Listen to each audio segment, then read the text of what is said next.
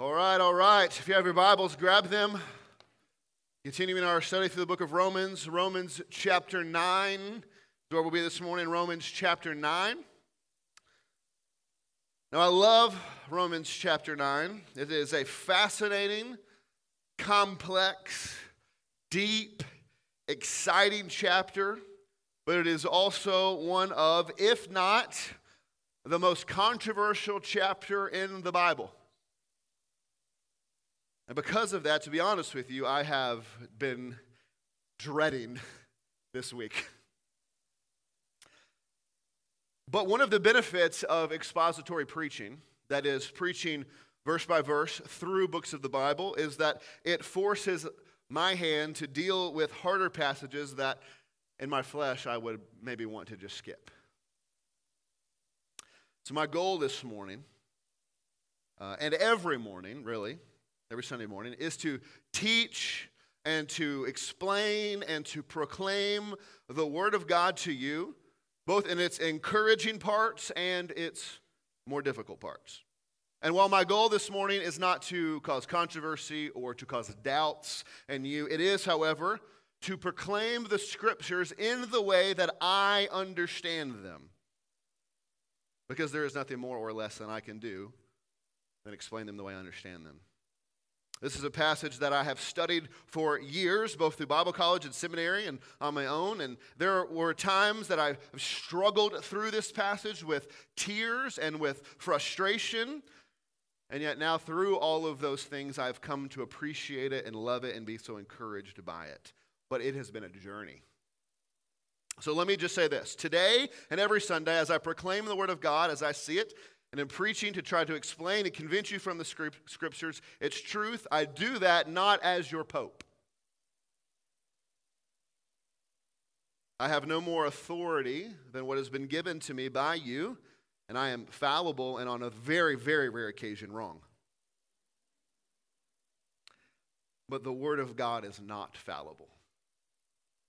The Word of God is not an error, it is truth. And my and our authority is in it and what it says. So this morning and every morning, I'm going to proclaim to you the Word of God as I understand it, as I have studied it, and as I believe it. Now, that said, I would remind you of a helpful tool as we go into this difficult week a tool called theological triage.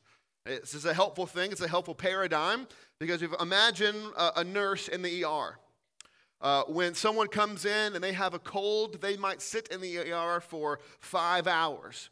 And someone who walks in off the street with a knife hanging out of their side gets to go past them and go straight in. Why? Because it was a more pressing, bigger issue of concern. And so they triaged it. You have a cold, you can continue to wait. You've got a knife, you get to go right now. In the same way, our theology or our doctrine can be triaged. There are some things that are of the utmost importance, they are a big deal, and there are some things that there is much room for disagreement over. So, usually we break these down into three tiers. The first tier issues are those issues which, if you disagree with those, you're not a Christian. If you disagree that Jesus was physically raised from the dead, you are not a Christian. The first tier issue.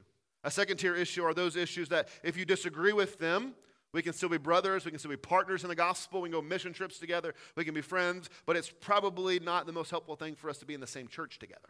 Those would be issues like baptism, the Lord's Supper, church government. So if you want to baptize babies, it's probably just not the church for you because we're not going to do that. A third tier issue are those issues, while important, we are able to have good disagreements over them. We are able to understand them in different ways, to think through them differently, with no division amongst us, but disagreeing and parting friends and church members and co laborers together. This morning's topic is a third tier issue. This morning's topic in Romans 9, if you're familiar with, is the topic of the doctrine of election. And I don't mean the election in 2024, I mean the election of God long, long ago. Now, let me say one last thing. We should not be afraid of doctrines or words like election, like predestination. Sometimes these words are scary and we want to avoid them. We really shouldn't be scared of these words. The Bible uses these words, uh, and the Bible uses them for our good and for our building up. And so we should be people who want to know what they mean when the Bible talks about them. Now, I thought it would be helpful as we dive into uh, to this to first read our statement of faith. That is, if you belong to our church, we agree on, on a lot of things together. We have a statement of faith we hold to, full of first and second tier doctrines and uh, some third things, but things you must believe to be a member of our church. So I want to read this section uh, concerning election because this is what we believe as a church concerning election. Because we do believe something about election. We must, at a minimum, believe this. We might believe more than this, but at a minimum, here's what we believe Election is the gracious purpose of God according to which He regenerates, justifies, sanctifies, and glorifies sinners. It is consistent with the free agency of man and comprehends all the means in connection with the end. It is the glorious display of God's sovereign goodness and, and is infinitely wise, holy, unchangeable. It excludes boasting and promotes humility. Now, let me give you a quick uh, 30,000 foot view of this issue that has been debated for 2,000 years. I want to give you kind of the four main positions, and, and uh, there's lots of positions. I can't go through all of them. But on the far left, we have a position called open theism, which says God does not know the future. Okay? God might be really good at chess and he might be able to, to predict the future, but at the end of the day, he doesn't know it for certain. That is heresy. We don't believe that. On the far right side, we have a, a doctrine called determinism, which says that God has so determined everything that's going to happen that everyone is a puppet or a robot and our choices don't matter because God has forced our hand and made us do what we were going to do. That is also heresy. The Bible talks about our free will or our uh, agency. And so that is heresy. Uh, then you come back over here a little bit more to the left. You have a doctrine called Arminianism, right, which none of us in our church should hold. It says that you can lose your salvation, uh, and it says that God's choice is based uh, uh, on foreseen merit in you and all those kinds of things. Then, right here, we have a doctrine called Calvinism, which we'll get into somewhat. But what we can hold as a church is everything from here to just this side of Arminianism, and there's about 50 positions in the middle. And so any of that we can hold to as a church. That's kind of a 30,000 foot view. As we jump into the next few chapters, I want you to understand that chapters 9 through 11 really should be taken as a whole. They're kind of a section unto themselves, and similar chapters 1 through 3 were. Chapter 9, as we're going to see, emphasizes the sovereignty of God. Chapter 10 is going to emphasize the opposite end of that spectrum. It's going to emphasize human responsibility. And then chapter 11 kind of ties them together.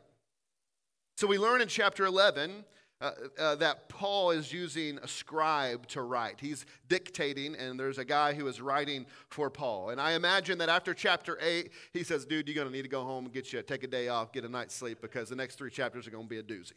Get ready. Before we dive in, Romans 11 33, at the end of this section, Paul says, Oh, the depth of the riches and wisdom and knowledge of God, how unsearchable are his judgments and how inscrutable his ways. At the conclusion of this difficult section of Scripture, Paul ends it with a section of praise to God and says, How unsearchable are your ways. And so let us be clear that we are to only try to understand what has been revealed in the scriptures, no more and no less. As Deuteronomy reminds us that the hidden things belong to the Lord. We don't know the hidden things, we are to know the revealed things. So let's go Romans 9 and let's do our best. Romans 9, 1 through 5. Paul writes in the inspiration of the Holy Spirit and pens these words I am speaking the truth in Christ. I am not lying. My conscience bears me witness in the Holy Spirit that I have great sorrow and unceasing anguish in my heart. For I could wish that I myself were accursed and cut off from Christ for the sake of my brothers, my kinsmen according to the flesh they are Israelites, and to them belong the adoption, the glory, the covenants, the giving of the law, the worship, and the promises. To them belong the patriarchs, and from their race, according to the flesh, is the Christ, who is God over all, blessed forever. Amen. Now, this is one of the most emotional sections or passages I think that is in the New Testament. You can imagine Paul here weeping as he dictates these words. Paul is looking at the known world and he has been trying to, to reach people, and he sees people coming to faith from all over the world except for his brothers, the Jews. The Jews were his harshest critics, and by and large, they were rejecting Jesus as their Messiah. And this has so broken the heart of Paul that he is longing for his Jewish brothers and sisters to come to faith, that he goes so far as to say that he wishes he could be cut off from Christ if it meant that they would come to faith. He is saying that he would go so far as to saying, I would go to hell and lose my salvation, go to hell for eternity, if it meant that my people would trust in Christ. If you get nothing else out of today's confusing sermon, get this. We should be as burdened as Paul is over those who do not know Jesus. We should be as burdened as Paul is over those who do not know Jesus. And let's all be clear I'm not at this level. I don't think any of you are at this level because I don't know that there's any people that I'm willing and ready to go to hell for. What I think maybe we should start doing is praying and asking God to give us the sort of missionary heart that Paul has, sort of the evangelistic burden heart that Paul has. Because if we all had just half of the evangelistic fervor and burden of Paul, I think we would see a lot more people come to faith in our community. But, but notice next how Paul begins to build his argument here. He starts by describing his heartache for his Jewish family that don't know Jesus, and then he describes who these Jews are. He says that, you know, they're the, they're the ones that God has called uh, in adoption. He's called them as people through the Old Testament. They received the law, they were the prophets, they had prophecy and promises made to them. They had the patriarchs, they had the temple. They are the people through whom the Messiah has come all these promises made to and for them. And so the obvious question gets anticipated and answered in verse 6. The question is well, has God failed? Has God's word failed? If God made all these promises to Israel, and he said that they were his people, and now they reject his Messiah and they do not believe, has God failed them? And if God has failed them, maybe God could fail me. If God's word could fail, if his promises could fail, them, then they could fail me. And so, Paul in verse 6, anticipating and answering this question, says, But it is not as though the word of God has failed. For not all who are descended from Israel belong to Israel. Paul wants to make it abundantly clear. We'll discuss this in the next three chapters, but Israel's rejection of Jesus as the Messiah does not mean God's word has failed. It doesn't mean that God has failed. So, how is it? How is it that if his word hasn't failed, if God's chosen people have rejected him, how is it that his word has not failed? Notice the second part of verse 6. God's word has not failed because not all who are descended from Israel belong to Israel. This is a huge verse. This has actually always been true, been through throughout the Old Testament, that not every Jew was saved. Not every Israelite man or woman was a child who belonged to God. Rather, to be a Jew, a true Jew, was a matter of the heart. It was a matter of faith. It wasn't a matter of external conformity to the law by being circumcised and following all of these commandments, but rather it was about having a circumcised heart, a changed heart, having faith. Even in the Old Testament, there was a distinction between Jews who were only Jews by heritage and those who embraced God through faith in the heart. Just like in chapter 2, Paul talks about that true circumcision was the cutting away of skin from the physical body, or circumcision is cutting away from skin from the physical body. But true circumcision, spiritual circumcision, is cutting away spiritual deadness from your heart. His point is that true Israel, the true people of God, are not those of Jewish nationality of those who have faith. True Israel are not those of Jewish nationality, but those who have faith in God and his Messiah. So then, the real Israel, the real people of God, is not made up of Jews, but of people from every tribe, tongue, and nation who place their faith in Christ. So listen carefully. So the word of God has not failed to save Israel because Israel, true Israel, is not just Jews. True Israel is everyone who belongs to Jesus by faith. So if you have faith in Christ, You are part of Israel. God has not failed to save his people. His word and his promises have not failed because all around us there are people coming to faith in Christ whom now belong to true Israel. Does that make sense? He concludes his argument this way to kind of sum it up. He concludes and he says, Not all are children of Abraham because they are his offspring, his children.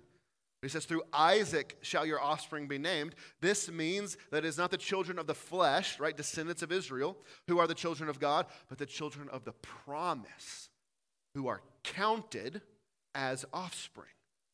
Right, so Israel isn't people who live in Israel and who are Jewish. Israel are people of the promise have placed their faith in the promised Messiah.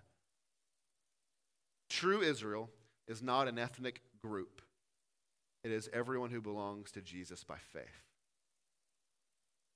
God's word never failed because God never promised that he would save every individual within ethnic Israel.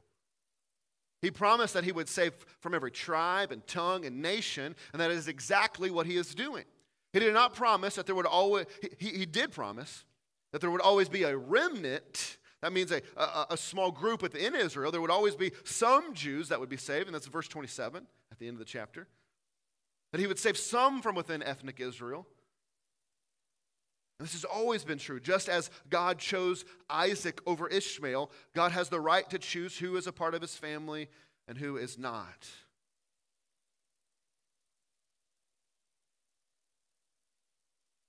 God's word never fails. Which leads Paul to his next illustration. Now, before we talk about Jacob and Esau, I want you to notice the question that Paul anticipates being asked. And so he goes ahead and asks that anticipated question for our benefit, a question that is the natural response to Paul's point about Jacob and Esau. And it's in verse 14. He says, What shall we say then? Is there injustice on God's part? By no means. So, whatever Paul is about to say, he knows that our natural question is going to be Is God wrong? Is God unjust for doing this? So, keep that in mind as we talk about Jacob and Esau, that it might seem unjust, but it's not. So, look at verse 10. And not only so, but also when Rebekah had conceived children by one man, our forefather Isaac, though they were not yet born, and had done nothing either good or bad, in order that God's purpose of election might continue, not because of works, but because of him who calls. She was told, The older will serve the younger, as it is written, Jacob I loved, but Esau I hated. Now remember, this is still a part of the same argument the argument that says that the Word of God has not failed to save all of God's people. So, how does, God, how does Paul argue for that? Well, he goes back to the Old Testament, as he, always, uh, as he likes to do. He goes back to a familiar story and he says, Why did God choose Jacob and not Esau? Because when you think about it, Jacob was a jerk. Jacob was deceptive, he was a liar, he was a cheater.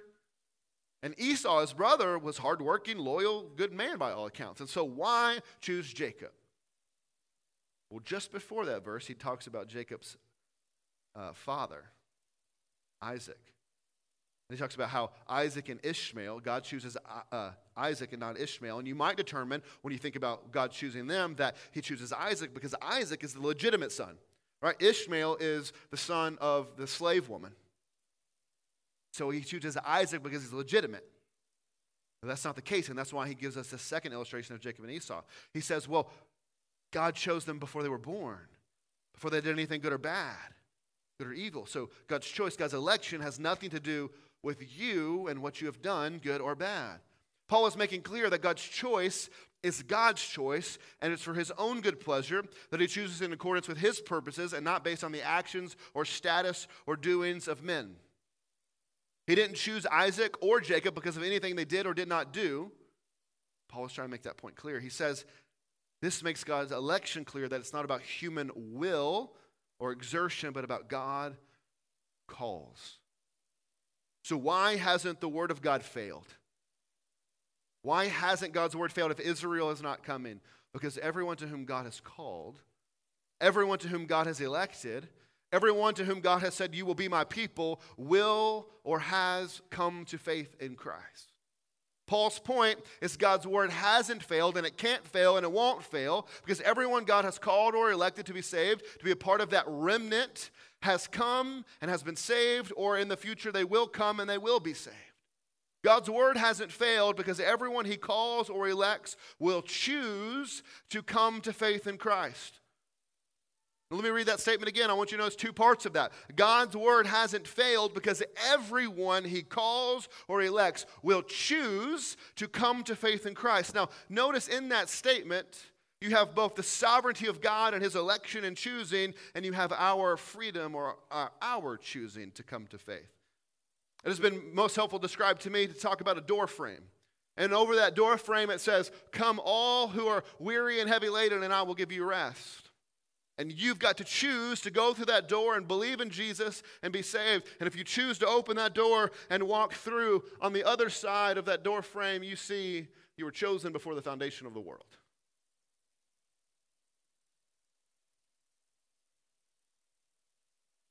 We have to deal with the question next that Paul anticipates Is God unjust for doing this? Is God wrong to choose some, to save some, to give mercy to some, and not save and give mercy to others? Is God unfair to only show some people mercy? Well, after Paul asks this question, he goes back to the Old Testament. Is God unjust? He says, absolutely not. Verse 15. Here's his reason. He says, For here's why he's not unjust. For, for God tells Moses, I will show mercy to whom I will show mercy, and I will have compassion on whom I have compassion. The question is Did God do something wrong by showing mercy to Jacob, by choosing Jacob and not Esau? But by its very definition, mercy, mercy is not receiving something you deserve. Mercy means while we deserved one thing, punishment and justice, instead God chooses to relent and extend mercy and not give us justice. So therefore, God is not obligated, he does not owe anyone mercy. He, is not, he does not have to give it to anyone.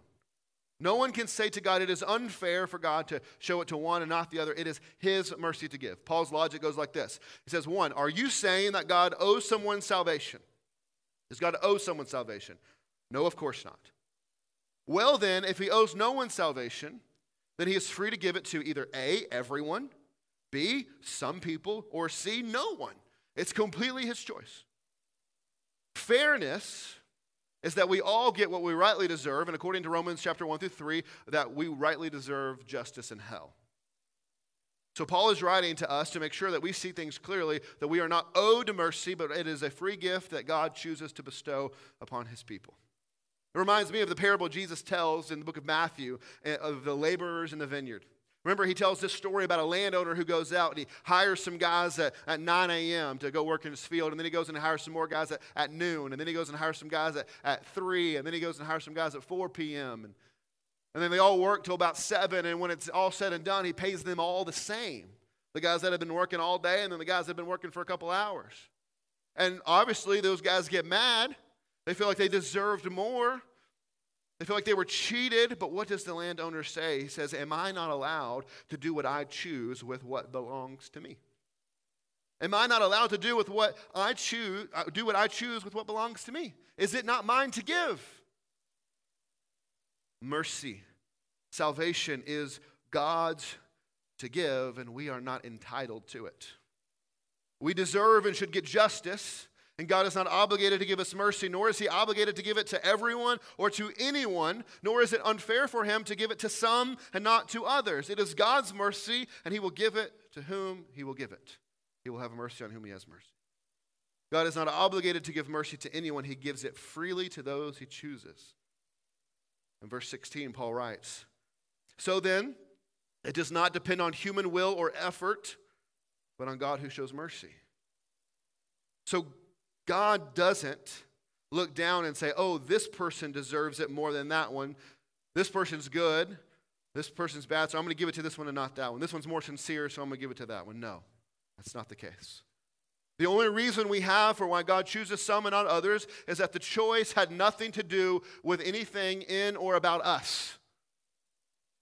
The only other hint we have that it's not about us based on God's choosing, the only other hint we have comes in the next verse after he says, He will have mercy on whom he has mercy.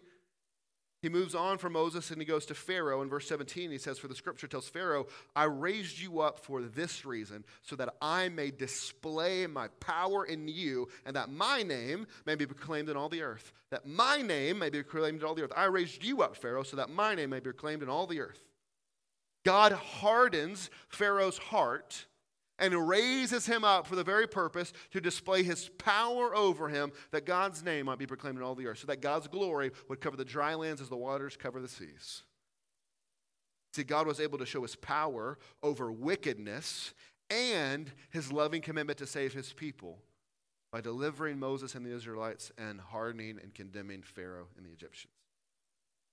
God's purposes are higher than ours, and He saves who He wants, and He hardens whom He wants.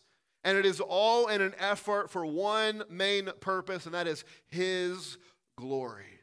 You see, everything God does is first and foremost for His own glory. Saving you and me, sending His Son to die for our sins, is first and foremost for God's glory.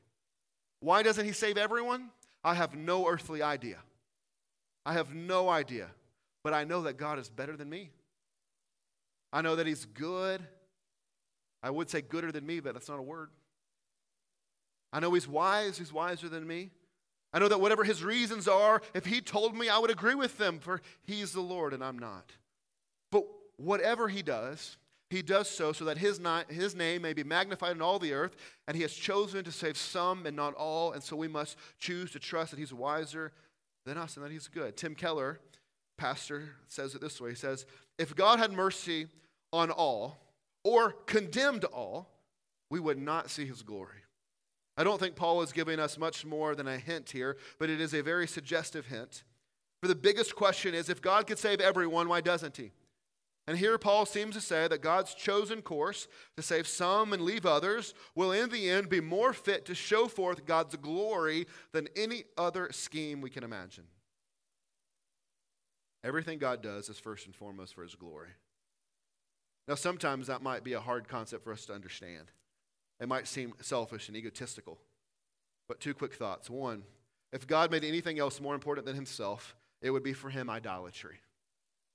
For he is the most glorious good thing in the universe, and he must always be first, even when it comes to himself. Second, astronomers say that it is a good thing that the sun and not the earth is at the center of the solar system. Because if the Earth were at the center, it would never have enough gravitational ability to hold the rest of the solar system in orbit and we would all die. Because the sun is 30,000 times bigger than the earth, and because it is an independent source of light and heat, it can sustain an orderly solar system that enables us to have life. So, if the sun were a person, the most loving thing the sun could do would be to keep itself at the center. And so it is with God. If God is the pinnacle of joy for us, then having Him at the center, recognized for His worth and importance, is the most loving thing He can do for us. You see, everything God does is for His own glory, and that happens to be really, really good news for us as well. Now, Paul anticipates another really good and natural question in verse 19. You will say to me, therefore, why then does he still find fault? Or who can resist his will? That's a great question. Why does God still find fault in people? He's hardening Pharaoh's heart. How can he find fault in Pharaoh? Because how can Pharaoh resist God's will? If God is hardening Pharaoh's heart and using him for this purpose, how can, how can he be to blame? How is God going to hold him accountable for that? When God had uh, uh, Assyria come and take out Israel, and he said, The is my right arm. And then he judged him for it, right? How is, how is God judging people and nations for things that he is, he is calling them to do. Who can resist his will? If Pharaoh, it's a great question. and I'm glad Paul anticipates it. If Pharaoh is just playing the role God meant for him to play, if God raised him up for that purpose, then how can God hold him accountable? That's the question. If God is the one in control of Pharaoh, if God is sovereign over him, then how can God hold him accountable? Well, what we see in Pharaoh is the same thing we see Paul warned us about in Romans chapter 2 that God gives people over to themselves to do whatever they want. If you go back and read the Exodus account, Pharaoh actually hardens his own heart against God five times before God ever hardens it himself. Before God gives Pharaoh over to himself, hardens his heart, and says, Do whatever you want. Pharaoh hardens his own heart five times. And it's not until the sixth plague that God finally gives up on Pharaoh. The point is, God is not responsible for Pharaoh's hard heart. Pharaoh is. God is not responsible for Pharaoh's hard heart. Pharaoh is responsible. But in the end, God does give Pharaoh over to himself. He does harden him, he does make his power known through him.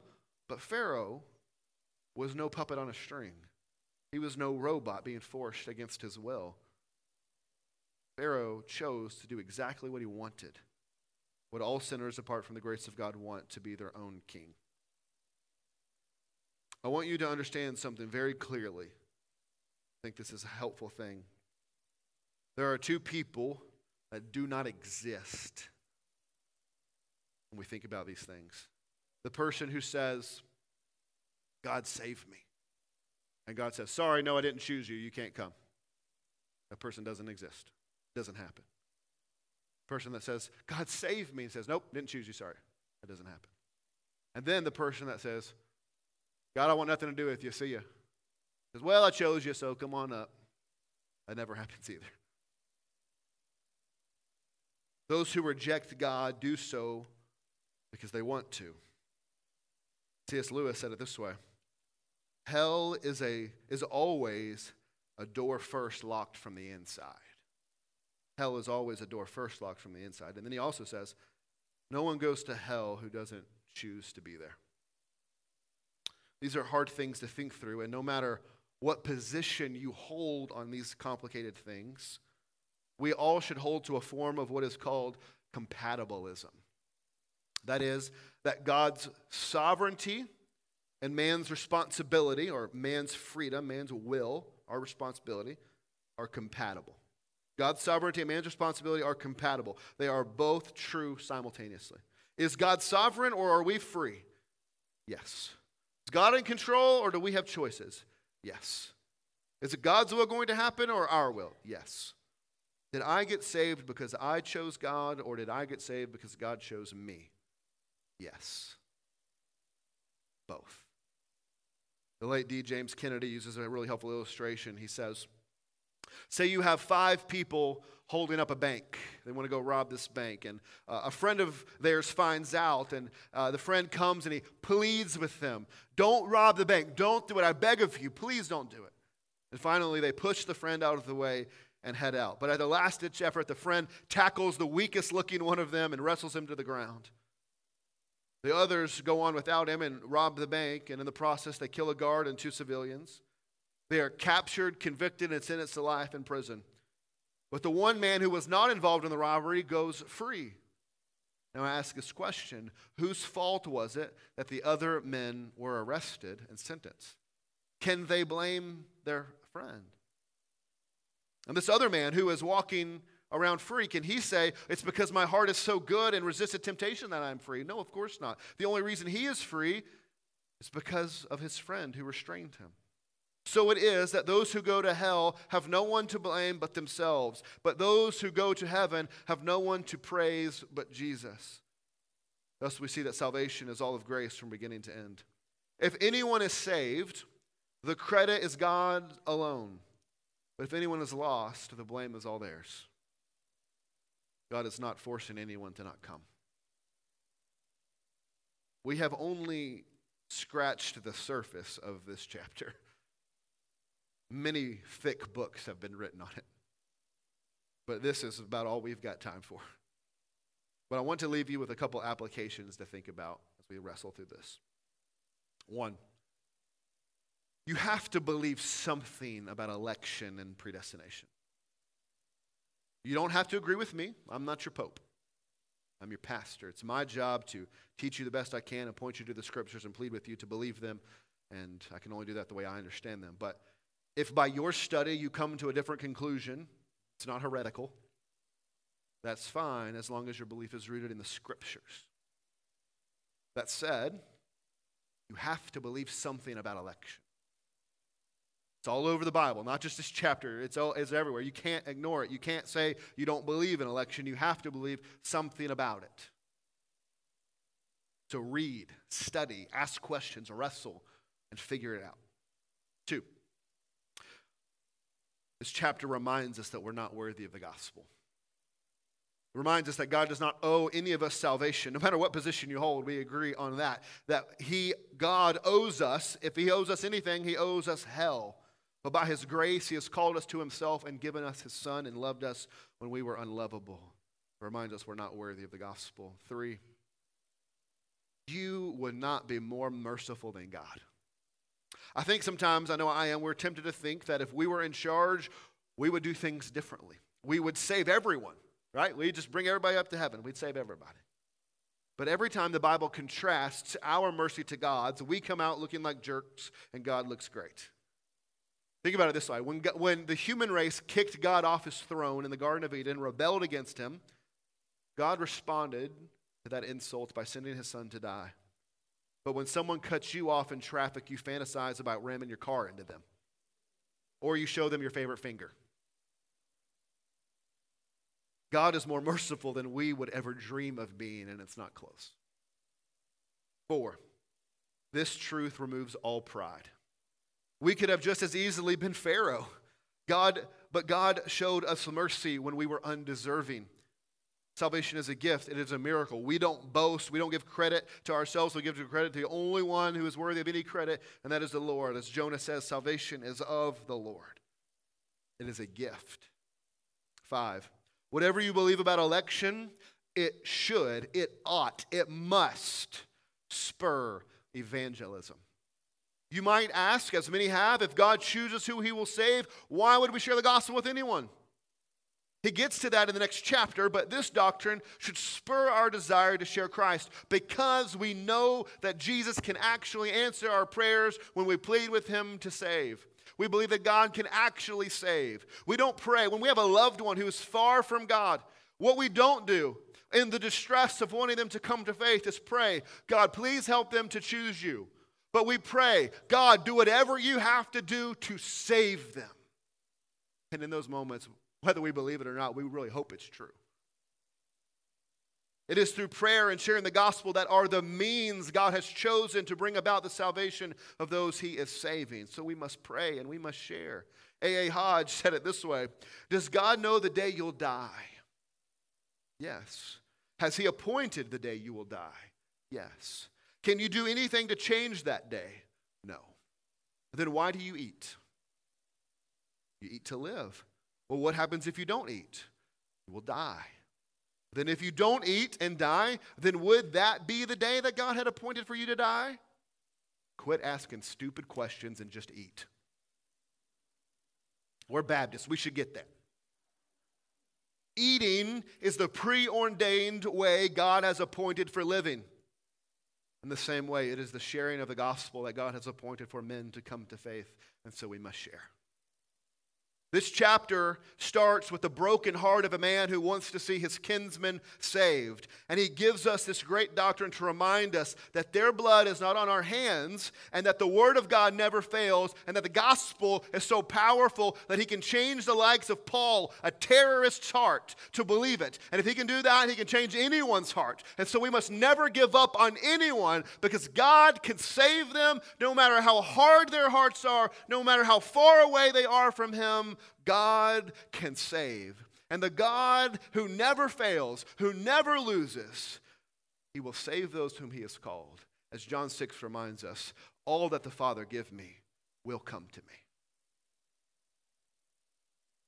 And so, whatever we believe about election, it should spur missions and, and evangelism. Finally, six, this doctrine should never cause doubt but give comfort and assurance. Sometimes we hear about a doctrine like this and it makes us doubt, it makes us worried, and we say, maybe I'm not chosen. I've been in church my whole life and I've believed in Jesus, been baptized, but maybe I'm not chosen. That's so stupid. That's not what we're talking about. Not that you've completely missed the point. This is a secondary explanatory doctrine. It is to say that if you came to faith in Christ, if you've believed on Jesus, why did you come? Well, you didn't come because you were smarter than everybody else. I've met most of you. I'm just kidding. I'm just kidding. You didn't come because you were smarter, because you were more sensible, but rather you came because you were like Jonah, running from God, but God never stopped running after you. If you believe in Jesus, it is because God, from the beginning of time, set his love and affection on you, and he came after you to save you. And so you can rest in the comfort that his love will never fail you. He will never let you go. He will never leave you. He will never, you will never outrun his grace. If you are here this morning and you want to know the grace and mercy of a God who gives out mercy to the worst of sinners, then come this morning and meet him.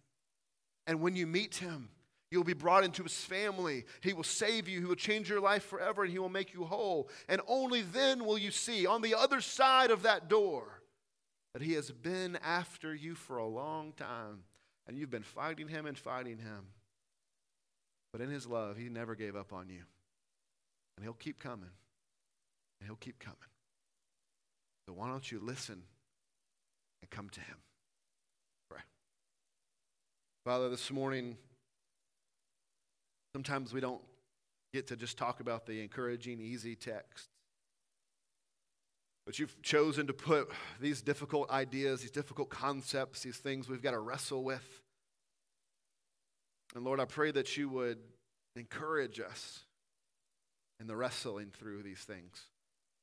And I pray that, that you would remind us that it's okay that it's hard. It's hard to think about, hard to wrestle with. It's okay for us to disagree on the intricacies of this. But help us to wrestle with your word and to read it, and to care, to know the truth. But God, this morning, would you remind us that whatever we believe about this, your love never fails, that your word never fails. You will save to the uttermost. You will make a people called by your name. You've made a new nation of people that isn't ethnic Jews, but is of every tribe, tongue, and nation who has placed their faith in Christ. You've made them brothers and sisters and heirs to a throne. You show us this morning, God, that you've loved us for a long, long time. You've loved us before we even knew your name. You loved us before there was a twinkle in our mother's eye at us. God, how thankful we are that you run after us. That no matter like Jonah we are and run away from you, you come running after us. Thank you, God, that you have not given us over to ourselves and to our flesh to live out the things we want, but you've changed our hearts, changed our affections, opened our eyes and opened our ears and changed our hearts that we might behold the wondrous mystery of a God who loves sinners. If you're here this morning and you don't know this big, amazing God, I'm going to stand right over here as we sing. Let me introduce you as he brings you home. Come talk to me. If, you need, if you're here this morning, you need to talk about anything. We want to pray with you. I'm going to stand up right up here. God, give us courage to respond. In Christ's name we pray, all people said.